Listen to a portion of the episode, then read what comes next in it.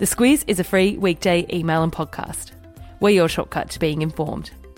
Our weekday podcast is brought to you by CommBank, committed to being a better bank. Find out more at commbank.com.au forward slash better.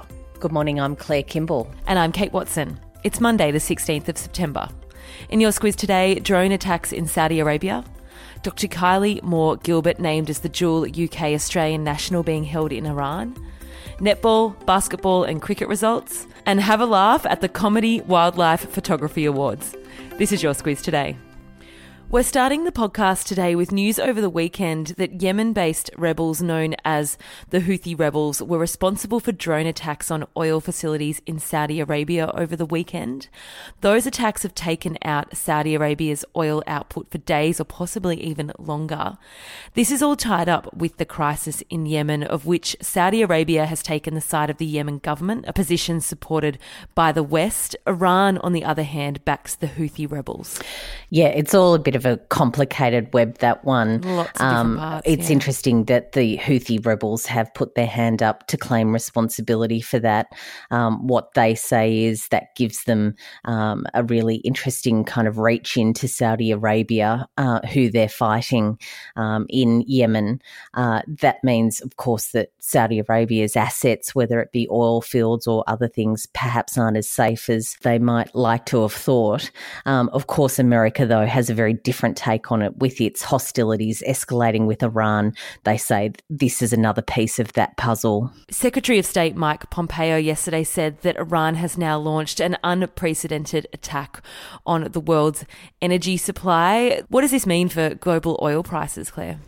Well, we'll see what happens when markets open this morning. But what business analysts are saying is that we can expect global oil prices to rise.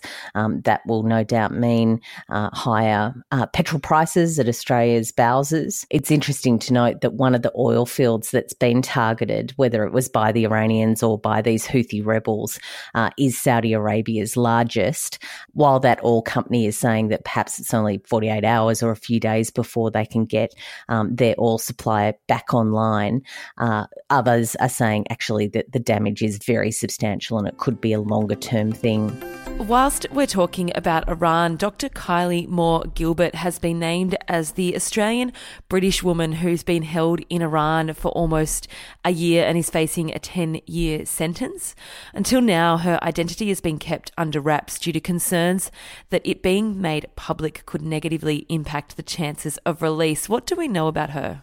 Uh, we know that she uh, was a lecturer and researcher for Melbourne University at their Asia Institute. She specialised in Middle Eastern politics. Uh, that, of course, is a job that she hasn't been in for some time, given last week's surprising news that she had mm. been in jail there uh, for a year almost already. Uh, she, of course, is in the same place where those travel bloggers are Jolie King and Mark Firkin.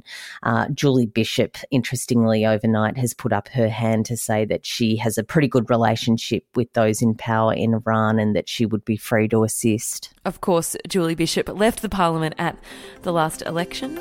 An update to some recent stories now. Some weeks back, there were reports that high ranking Al Qaeda member Hamza bin Laden, the son of Osama bin Laden, had died.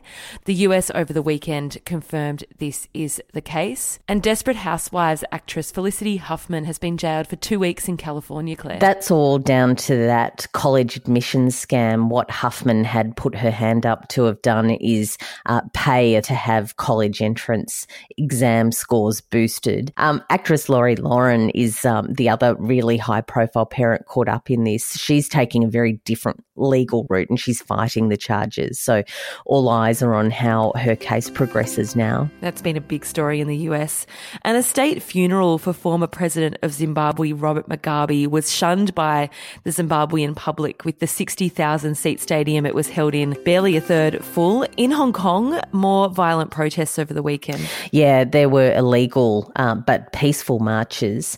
Uh, that was a big one on Sunday. Unfortunately, though, that descended into chaos and violence, and riot police were drawn uh, into those violent scenes in the commercial heart of Hong Kong. Uh, reports this morning say eight people were wounded, three seriously. Mm. there were petrol bombs, water cannons, rubber bullets, tear gas, all of those nasty things used. If you need the context to what's happening in Hong Kong, of course, we have a Squiz Shortcuts podcast available to listen to. In 10 minutes, you'll get the history in the background so you can properly understand why what's happening there is happening. There's been a development in the US for people with a severe peanut allergy. Claire, these are your people. These are my people. Hands up if you're anaphylactic. woo woo. Um, Palforzia, it's called. Basically, what it does is it's an exposure therapy. It gives kids um, very small doses of peanuts under supervision over a course of six months with the idea that they can build up some resistance. Um, it hasn't been listed yet. The Food and Drug Administration in the US has recommended that it's approved. So it seems to be a formality before it goes to that next step.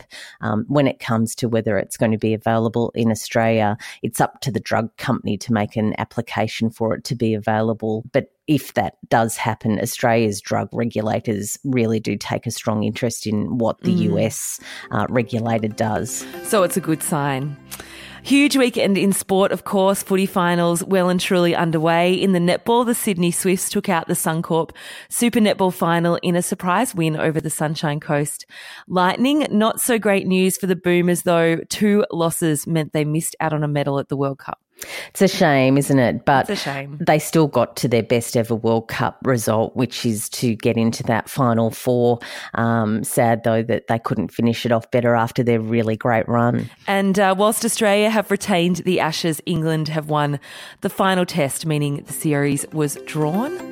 A quick message now from one of our newer podcast partners, Australian Mushrooms. They're keen for squizzers to consider mushrooms as they plan dinner this week, and they've made it super easy by including a whole heap of recipes on their website that are quick, easy, and tasty.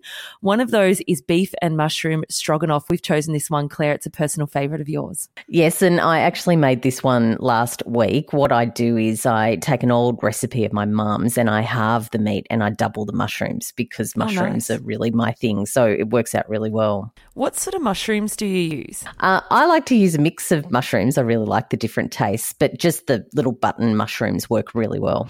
So all the ingredients are easy to pick up at the supermarket, which is handy. It's a good one. The link to that recipe is available in the Squiz Today email today, and I'll also put it in your episode notes, or you can find it on their website, australianmushrooms.com.au. And before we get to the subject line, if you want a laugh today, jump into the Squiz Today email and click on the link to the Comedy Wildlife Photography Awards. They are very funny. If you like pictures of bears with hands over faces looking very exasperated or monkeys just monkeying around, it's a really good smile kind of link today. It is. It's a good laugh. I like the fish being chased by a shark. It's it's, it's funny. It's, he's got the look on his like, face. oh my God, it's happening. there they are. They're quite good. What is the subject line? I've got Send in the Clowns. I'm thinking of the Frank Sinatra version of it, okay. although, of course, there's been many versions of that over the years. That goes to our Squiz sayings. There is an ad uh, executive in New Zealand, a guy called Joshua Jack. He was made redundant recently and he decided to take a support clown to the meeting. He decided to. He did. did he thought he needed the support. uh, it went quite well, although, as our quote says, the clown was a bit noisy because he was making balloon animals as they went and they had to tell him to keep it down. Okay, strange sense of humour. really appeals to me. That's about all from us today. Enjoy your Monday and we will chat to you tomorrow. The Squiz is a free weekday email and podcast. We're your shortcut to being informed. Sign up at thesquiz.com.au.